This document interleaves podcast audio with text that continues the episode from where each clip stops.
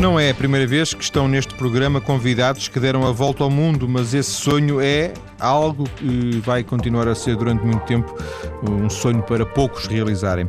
Rui Correia e Jorge Alves fizeram no último ano, tendo andado por paragens tão longínquas como a Rússia, o Japão, os Estados Unidos, a Austrália, a China ou a Antártida. Boa tarde, Rui. Boa tarde, Jorge. Boa tarde. Viva. Querem contar-nos como é que surgiu esta ideia, como é que ela nasce? A ideia nasce, uh, sim, a ideia nasce basicamente uh, de uma vontade que nós tínhamos uh, de viajar. tínhamos férias de duas, três semanas e, e, eu voltava para casa e isso não me chegava. O Jorge tinha o mesmo sentimento e quando comecei a pensar em fazer uma coisa mais prolongada, falei com o Jorge e decidimos fazer uma viagem um pouco maior. neste caso estava planeado um ano e, e pronto, e decidimos meter mãos à obra e e fazê-la. Foi muito planeada? Uh, muito, digamos que demorou alguns meses, mas o, tanto o objetivo era, era viajar. Uh, delineámos um, um, trajeto no mapa puramente para termos uma linha condutora, não íamos ao, ao acaso, para fazer o budget. Uh, cada país tem o, o seu, os seus gastos diferentes, portanto, o seu budget tivemos que fazer precisamente através dessa linha dos países que queríamos visitar e quanto tempo é que permaneceríamos em cada um. Uh, e, e, assim fomos limitando o tempo e os países e, e chegámos a, a um, tanto uma linha no mapa que depois fomos alterando constantemente à medida que fomos passando pelos sítios. E foi muito alterada então essa, essa linha inicial? Constantemente. Vocês sabiam onde é que queriam ir, uh, mas depois acabaram por não ir a todos os sítios que queriam e foram a outros? Também aconteceu isso? Ah, sim, sim. Sim, uh, uh, agora sou Jorge. Uh, tanto, até porque havia sítios que o Rui já tinha ido e eu não tinha, e, e vice-versa. E, e, assim fomos, fizemos tanta linha no mapa, fomos sempre alterando e fomos. Eu, nomeadamente, fui a sítios que não tinha planeado, mas e não fui a outros que tinha planeado e, e o Rui também. E eu também. Também aconteceu situações em que fui a sítios que gostava de ir, mas que não estavam inicialmente planeados e surgiram oportunidades que eu não as podia deixar fugir, tal como ir a, a Tóquio e, e à Antártica, que já se falou na abertura do programa. Sim, e que vamos falar com mais detalhes à frente. Uhum. Um, vocês viajaram sempre juntos? Não, uh, nós iniciámos a viagem junta, uh, faz, fez um ano esta semana, e, mas depois uh, na Índia, como o Jorge já tinha estado duas vezes na Índia, já conhecia a maior parte dos sítios onde eu queria ir, uh, acabámos por nos separar e depois acabámos por fazer o resto da, da viagem, uh, cada um visitando os sítios que queria, mas fomos nos encontrando ao longo da viagem, encontramos em três ou quatro sítios ao longo do, da viagem, mas cada um. E depois foi nessa altura que o Jorge começou a ir sítios que gostava de ir e, e eu comecei sítios que ainda não tinha ido, por exemplo, a Austrália, Jorge também já lá tinha estado duas ou três vezes e eu ainda não tinha ido, portanto o Jorge preferiu e foi para. Hum, já não foi, foi para outros sítios que não tinha visitado ainda, que não estava no programa do Rui e passei lá menos tempo do que era suposto para quem visita a Austrália pela primeira vez. A Austrália é tão grande. Uh, normalmente, quer dizer, um, um, ano na Austrália não chegava para visitar todos os sítios e eu acabei por ficar menos tempo do que era suposto e preferi atravessar logo para, para o Chile, que era na, na América do Sul, a próxima paragem, para continuar a viagem. Mas aquele mapa que está, aquele globo que está marcado no, no, vosso site, no Caminhos Cruzados, corresponde mais à viagem do Rui do que à viagem do Jorge, é isso? Uh, corresponde, corresponde um bocadinho mais à minha, porque se calhar uh, uh, ficou um bocadinho dentro daquilo que estava uh, originalmente planeado, exceto, uh, quer dizer, pelo menos até a Austrália. Depois houve alteração. Eu, por exemplo, não fui para o Chile e para a Bolívia e o Jorge foi. Uh, eu fui antes para a Argentina e para a Antártica, mas depois, como aquilo não dava para partir e eu estava a atualizar o site. Era o, era o Rui que. Exatamente. É mais... ele é que era aluno da bola e, portanto, ele é que não decidia podia, não dava onde é que marcava. Não dava para marcar os dois e, portanto, era, teve que se tomar uma opção deduzo, mas posso estar enganado, posso ter tomado mal nota, que uh, o Jorge era até eh, é mais viajante ou era mais viajante do que o Rui, é verdade? Para já, eu como sou mais velho, bastante mais velho que o Rui, tanto já tive mais oportunidades de viajar nos quase 10 anos que tenho mais que ele.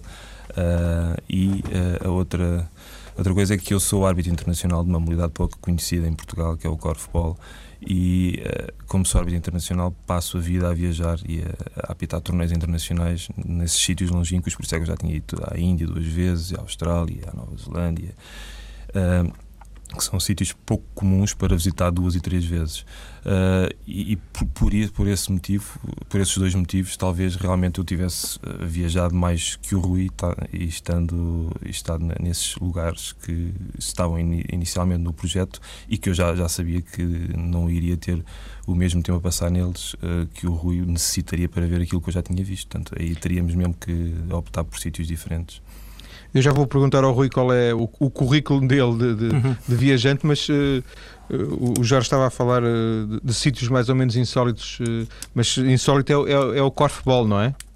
em Portugal é todas as modalidades que não seja o futebol, mas realmente o corfball é, é pouco conhecido em Portugal. É, tem uma particularidade bastante interessante é, em termos educativos, que é a absoluta a necessidade de cooperação entre os rapazes e as raparigas. Portanto, isto devia ser um, um, um desporto não obrigatório, mas bastante apropriado para a educação nas escolas.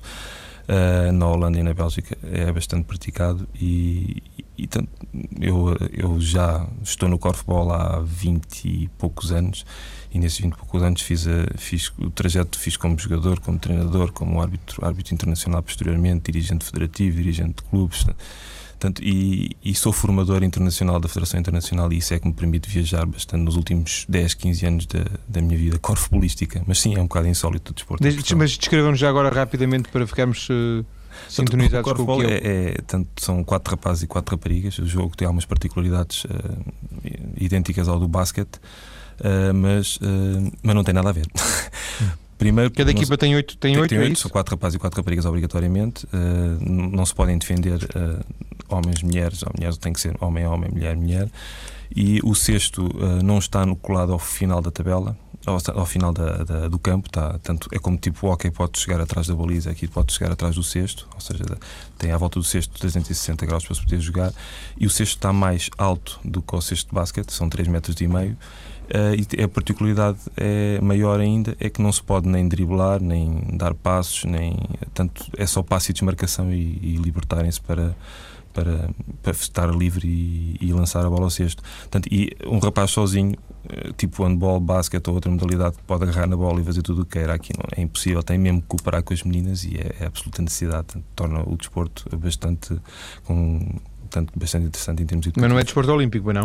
Não, é, é desporto que participa nos Jogos Mundiais. Portanto, são, os Jogos Mundiais são os desportos que não têm uh, ainda a capacidade uh, para ser desportos olímpicos. Portanto, uh, são, são é, não é de segundo plano, mas é como, é como se fosse, porque não tem número de praticantes ou número de países que ainda se pratica. Sim, suficiente, sim. sim. sim senhor. Rui, e, e as suas viagens? eu basicamente é por não é por trabalho, é por por hobby. Uh, desde que comecei a trabalhar há 10 anos que todos os anos ia duas, três vezes para fora, quer dizer, todos os dias tinha de férias, uh, poupava-os e juntava-os para ir para algum lado fora do meu país. Um, e já antes desta viagem já tinha ido aos cinco continentes, faltava-me um e consegui ir agora ao último e... Mas pronto, já tinha viajado imenso, mas faltava-me principalmente a capacidade de viajar com tempo, uh, sem stress, sem tudo programado, sem andar a correr, e foi isso que consegui conhecer imensas pessoas também. E vocês uh, viajaram juntos, pelo menos eh, uma parte significativa do tempo. Antes, uh, costumavam viajar acompanhados ou, ou, solitariamente? Eu, eu já viaja, eu, eu, viajava acompanhado, mas também já tinha viajado sozinho uh, duas semanas, três semanas no máximo, nunca mais que isso. Eu, eu normalmente junto as minhas férias a estes grandes torneios internacionais e muitas vezes vou acompanhado, outras vezes fico nesses tais países, nomeadamente em África. Uh, aproveito para ficar mais uma ou duas semanas, que são as minhas férias, e às vezes, às vezes sozinho, outras vezes acompanhado, mas é maioritariamente acompanhado. Mas é muito difer é diferente viajar sozinho ou acompanhado? Completamente. Sim. é muito diferente. Uh, uh, sozinho a pessoa tem que, se, tem que se desenrascar mais. se calhar às vezes as pessoas perguntam muito, ainda hoje em dia, quando eu voltei eh, estão-me sempre a perguntar: mas como é que conseguiste viajar sozinho? Eh, e eu digo às, o que eu digo às pessoas é: nunca se viaja sozinho, só se está sozinho durante uma viagem se se quer. Porque a quantidade de pessoas que se conhece nos hostels e que se conhece nas viagens é de tal maneira, e todas as pessoas têm o mesmo espírito, todas as pessoas vão viajar para conhecer, para conhecer outras pessoas, para conhecer outras realidades, e acabamos por, às vezes eu até queria estar sozinho e não conseguia. E portanto é um bocadinho a ótica do só estar sozinho se se quer. Sim, uh, estamos a fechar esta primeira parte, mas ainda temos uns minutos. Queria, uh, já para fazer a ponte para, para a conversa da, da, segunda parte, perceber, quando vocês programaram a vossa viagem, vocês tinham objetivos, tinham uh, coisas que queriam mesmo fazer, por exemplo, vocês viajaram de avião, tanto quanto percebi, queriam viajar o menos possível de avião, mas apesar de tudo viajaram algumas vezes, imagino. Por outro lado, vocês são mais turistas, viajantes de de paisagens, monumentos, pessoas? Uh, Jorge. Nós, uh, no projeto inicial, quando fizemos um projeto, uh, mesmo em termos de budget, e tentaríamos evitar o máximo possível o avião, porque dá cabo da. Do, das, das finanças. Exatamente.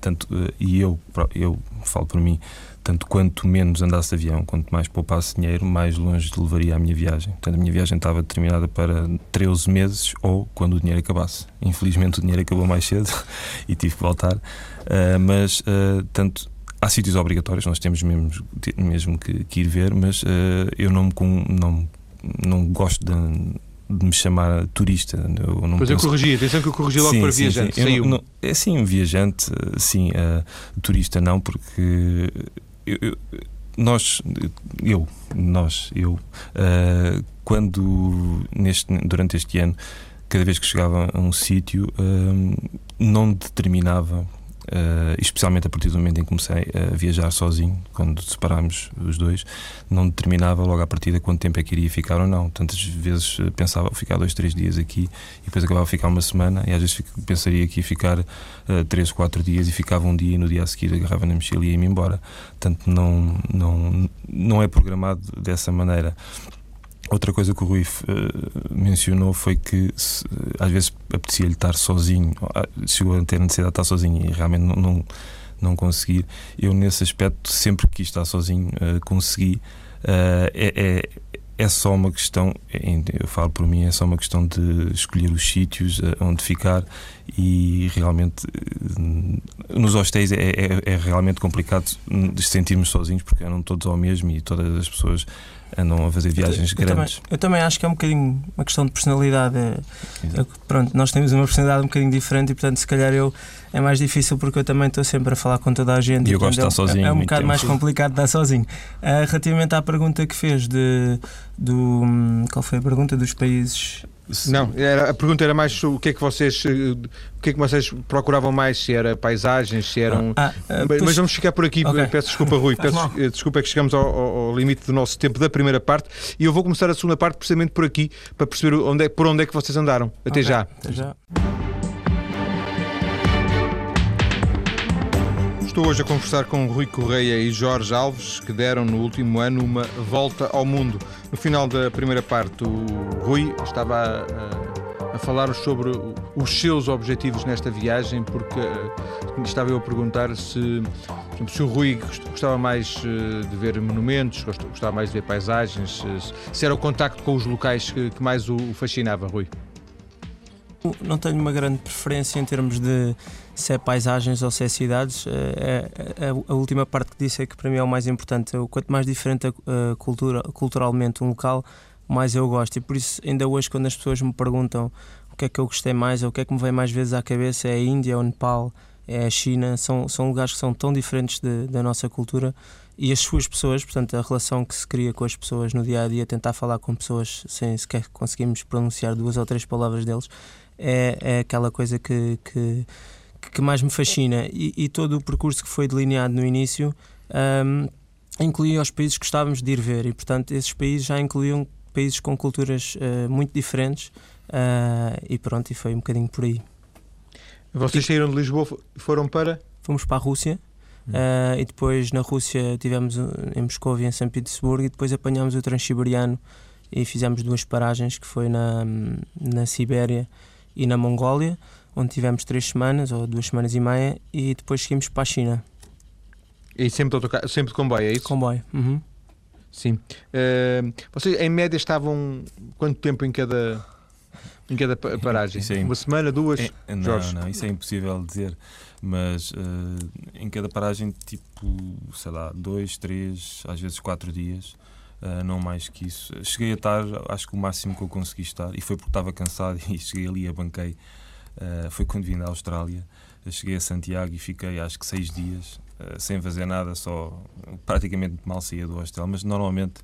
Uh, sempre em movimento. Sempre em movimento, dois, três dias conhecer a cidade, conhecer os arredores e três, três, dois, três, quatro dias, conforme o tamanho dos sítios e interesse. Por isso é que há um ditado, as pessoas que viajam costumam dizer isto e é bem verdade, e disseram-nos isso antes de nós irmos e, e confirmou-se que é durante os dois, três primeiros meses nós pensamos que estamos de férias.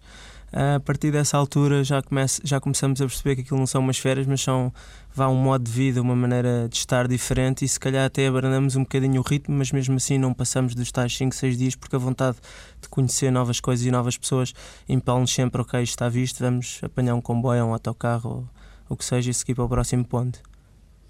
O, o Jorge estava a dizer que veio da Austrália para o Chile, foi isso?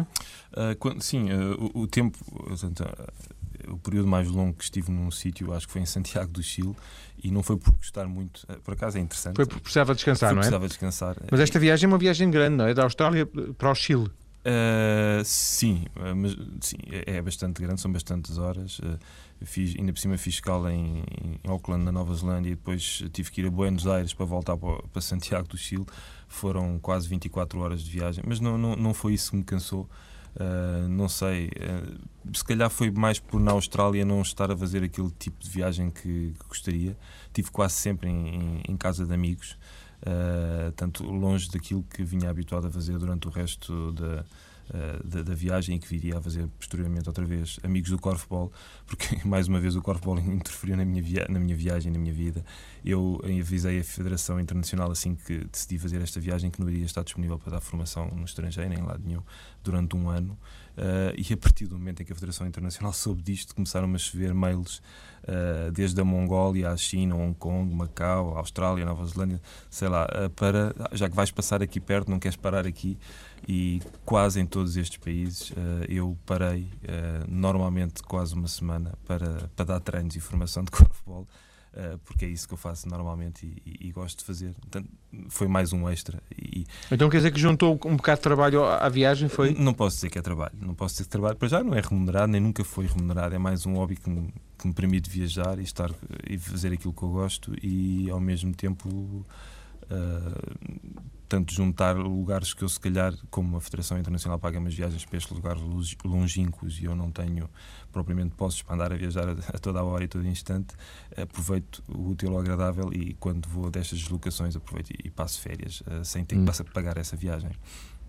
Vocês uh, compraram, quando saíram, compraram um bilhete de, de, de avião só de ida? Ou, ou Sim, Sim compramos um bilhete para Lisboa-Moscovo. Moscovo e pronto. Era a única coisa que tinham, era o único compromisso que tinham? Nós, já, nós já tínhamos também o, o bilhete do Transsiberiano ah, uh, até, até Beijing, portanto, o, o, a viagem até Beijing estava mais ou menos programada, não sabíamos onde é que íamos ficar, só sabíamos as paragens que tínhamos. Tínhamos uma marcação de um hostel eh, na Mongólia porque queríamos apanhar o maior festival da Mongólia, então ah. tivemos que reservar com alguns tempo de antecedência e por isso reservámos esse local. Foi, já implicava algumas datas, não era? Era a única data. Era a única data, 11, era a Mongólia. 11 a 13 de julho é o Festival Unadam, é o maior festival da, na, da Mongólia. Portanto, é... E como achávamos que só íamos uma vez na vida à Mongólia, achávamos melhor marcar. Agora já penso de outra maneira, porque quero voltar de certeza absoluta. E, um, por exemplo, mesmo o Transsiberiano não tinha datas, era isso? Não, tinha, tinha. Tinha. datas. Mas chegámos uh... naquela data à Mongólia. Ah, sim, sim, que, portanto tinham que ir aquele dia, não é? Antes, antes já tínhamos parado na Sibéria e fomos visitar o Lago Baikal, que é o maior lago de água doce do mundo e também era um dos objetivos. E tivemos ali três dias uh, numa ilha no lago, uh, portanto, era um dos objetivos também. E depois, a partir daí, foram sempre decidindo na hora, marcando as, as, as, dormidas na, na, na hora e, e, e os vistos também tirados na hora, foi isso? Sim, uh, não, uh, quer dizer, os vistos de, da Rússia, da Mongólia e da China tiveram que ser tratados em Portugal porque são países ainda com muitas burocracias e muitos problemas. A partir daí, não. O da Mongólia, da Mongólia ainda tiveste que ir tratar. Ah, o da Mongólia ainda foi em Moscou que tratámos dele, exato. Porque cá não há. Mas de resto foi sempre à entrada ou então no país anterior, como na, para a Índia tirámos no, no Nepal, uh, foi sempre assim. E, e, no que diz respeito às dormidas, tanto nós, quando chegamos a um, um local, um determinado local, eu, quando viajei com o Rui, ainda fui marcando com antecedência, no dia antes ou dois dias antes de viajar para, para esses lugares, ainda fui marcando hotel. A partir do momento em que estive sozinho, passei a fazer de maneira diferente e só mesmo nas grandes, grandes cidades, tipo Santiago ou, ou grandes cidades mesmo é que eu passei a marcar uma noite de hostel todos os outros sítios nunca mais marquei hostel com antecedência. Porque ficou no Hotel Corpo Futebol, era isso? Não, não, não, não, não, não. Uh, porque em qualquer lugar que. Não, estou a falar destes países muito civilizados, tipo a Austrália ou a Nova Zelândia ou aos Estados Unidos, uh, mas em todos os outros países uh, é muito difícil nós descermos num, num autocarro, de um comboio, seja lá daquilo que for, qualquer meio de transporte, e não termos pessoas a querer-nos levar para todo o tipo de hostéis ou hotéis, ou seja lá aquilo que for hotéis, uh, não estou a falar meio espanhol, meio, meio inglês. Sim. Uh, nunca mais foi difícil uh, e, foi, e cheguei à conclusão que conseguia arranjar sempre os mais variados preços e nunca mais me preocupei em marcar tipo, uh, dormida para o dia seguinte. Um, ehm, depois da China foram para o Japão, não? Fui eu, o, eu fui para o Japão porque nós estávamos, no, estávamos em Macau e estávamos a tentar arranjar o visto e uma, uma excursão, porque não se pode entrar no Tibete de outra forma senão em excursão e com um visto especial da Rússia. E enquanto estávamos. Da China, sim. E enquanto estávamos à espera de, de, de, que o visto fosse despachado, tínhamos ali uma semana e eu decidi que tinha esse sonho de ir a Tóquio. Quer dizer, eu tenho o sonho de ir ao Japão, só que o Japão era demasiado caro para estar dentro deste plano, nesta viagem, e portanto decidi ir 4 eh, ou 5 dias a Tóquio e foi o que fiz fui ver Tóquio? Eu não fui, eu não fui, não fui ao Japão, não fui a Tóquio. Porque... Ou seja, Macau foi o vosso último ponto em comum, é isso? Não, não, não. Eu fui a Tóquio e voltei e depois juntamente fomos, fomos para o Tibete, fomos para o Nepal, ainda tivemos na Índia e só depois da Índia, passado uns dias na Índia, é que como tínhamos coisas diferentes para ver, aí é que, é que nos separámos. Ainda foram às Maldivas, não é? Eu fui às Maldivas, eu fui hum. ter com a minha namorada, a minha namorada queria, queria vir ter comigo, mas não, não a, a, ideia dela de vir ter comigo à, à Índia, não, ela não tinha, não lhe apetecia muito ir para a Índia, então uh, decidiu fazer um desviozinho até às Maldivas e foi onde passei uns dias com ela antes de voltar para, para a Índia para encontrar o Jorge novamente. E depois de, um, de, tantos meses eh, de separação, ela ainda é a sua namorada? Ainda é a minha namorada. Pronto, é, Cada vez mais. É Há verdade. pessoas com sorte. um, depois, uh, é a partir desse, desse momento que vocês eh, fazem um percurso basicamente separados, não é? Exato, sim. a partir da Índia. Com alguns pontos de contacto. Sim. Mas sim. Uh, uh, o ponto mais insólito deste, desta viagem terá sido a Antártida, não é? Foi o, o Rui que foi ou o Jorge também? Foi o Rui. Foi fui eu, fui eu que fui. a Antártica era uma coisa que estava na minha cabeça e na do Jorge também antes de partirmos. Um, e, e, tem uma história curiosa. Nós estávamos a fazer um trekking no Nepal e à minha frente, no final do uma dia. Uma caminhada, não é? Uma caminhada, sim. E no final do dia estava um rapaz com, com um polar uh, que dizia Quark Expeditions, que eu automaticamente reconheci como uma das empresas que fazia expedições na Antártica. E eu perguntei-lhe: tens um, foste à Antártica? Ele ficou assim admirado a olhar para mim. Eu, lá começámos a conversar. Ele deu-me um contacto de uma senhora para que, se eu quisesse, um last minute, etc. Eu, tá bem, guardei aquilo. E antes do Natal mandei um e-mail à senhora, ela nunca me respondeu. Esqueci o assunto. Quando estava na, na, na Austrália, uh, começou a chover e eu tive que ir a um museu. E quando entrei no museu, uh, um dos andares do museu era totalmente dedicado à Antártica. E isto estamos a falar em, em janeiro, final de janeiro.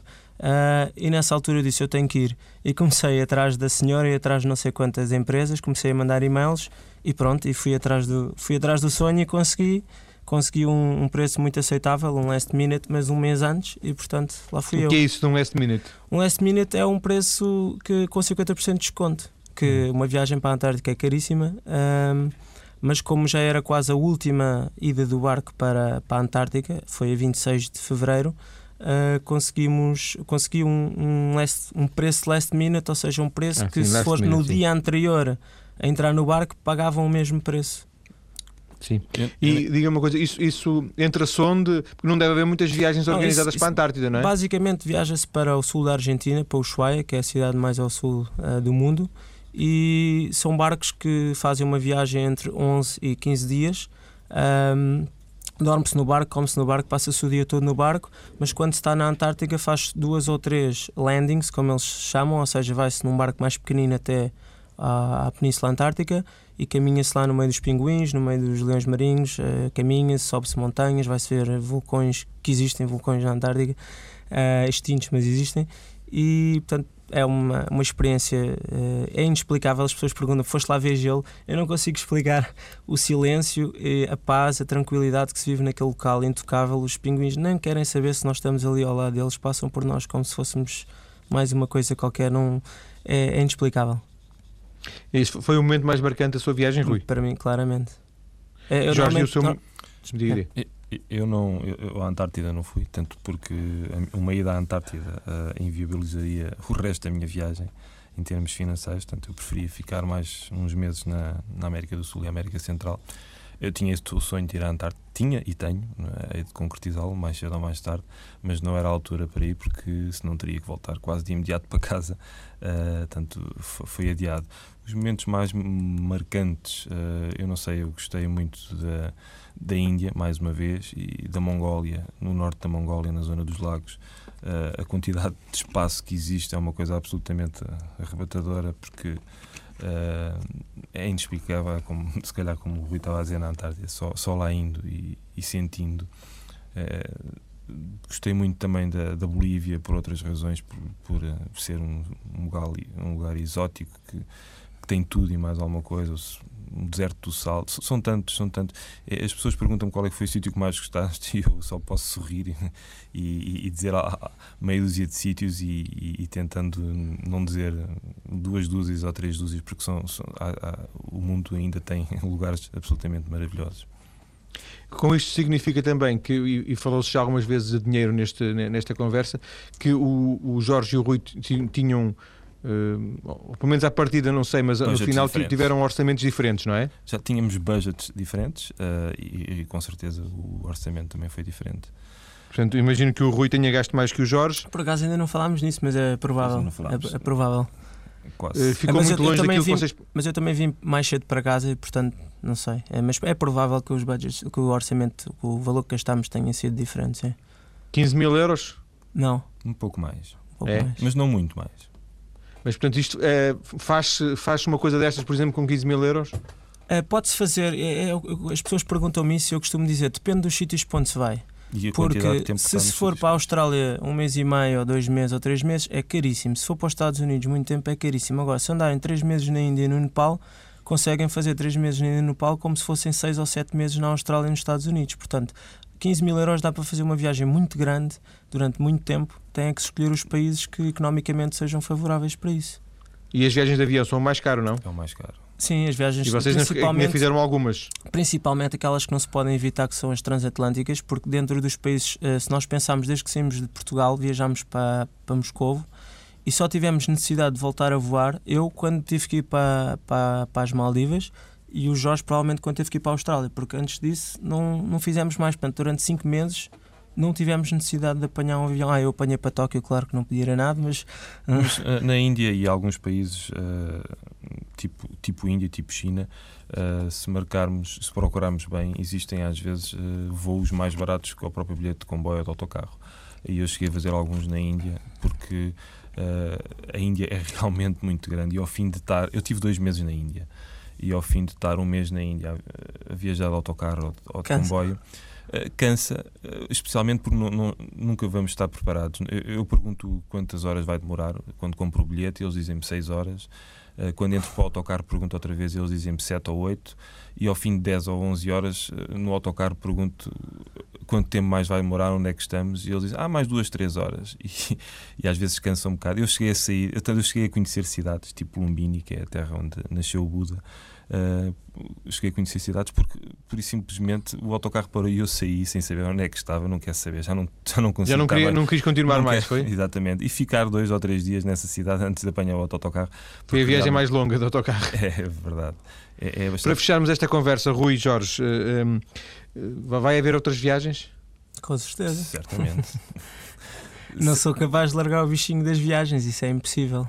Eu ainda estou. Seja, isto, ainda estou diz um que isto é viciante, não é? É, é, Eu ainda estou um bocado deprimido, não de ter voltado, mas por. Uh, não é que cá alguma coisa me incomoda, é mais por não estar lá. Exato. É mais por não termos aquela sensação de não é qual é o autocarro que eu vou apanhar para ir para o trabalho, mas sim qual é o autocarro que eu vou apanhar para ir para aquele país. Mas agora é preciso fazer um bocadinho de, de contenção.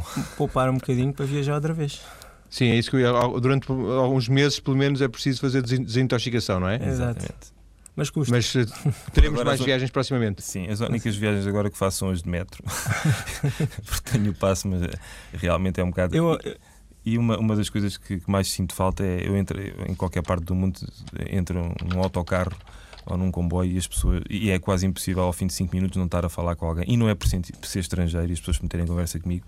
E eu aqui entro num autocarro ou num metro e as pessoas estão todas literalmente trombas e custa-me um bocado olhar. E, e, as pessoas estão mesmo muito sérias e com um ar muito aborrecido e muito chateado. E eu não, pronto, e, não estou habituado já. E eu uh, aquilo que vou, vou tentar fazer agora nos próximos tempos, enquanto não houver dinheiro para grandes viagens, é mesmo conhecer o meu país, que já conheço, mas acho que ainda esta semana estive no Minho, no Jerez e estive em Trás-os-Montes e é um país lindo e tem coisas maravilhosas para ver e é o que eu vou fazer agora, por menos nos próximos meses ou anos, vou tentar viajar ainda mais cá dentro.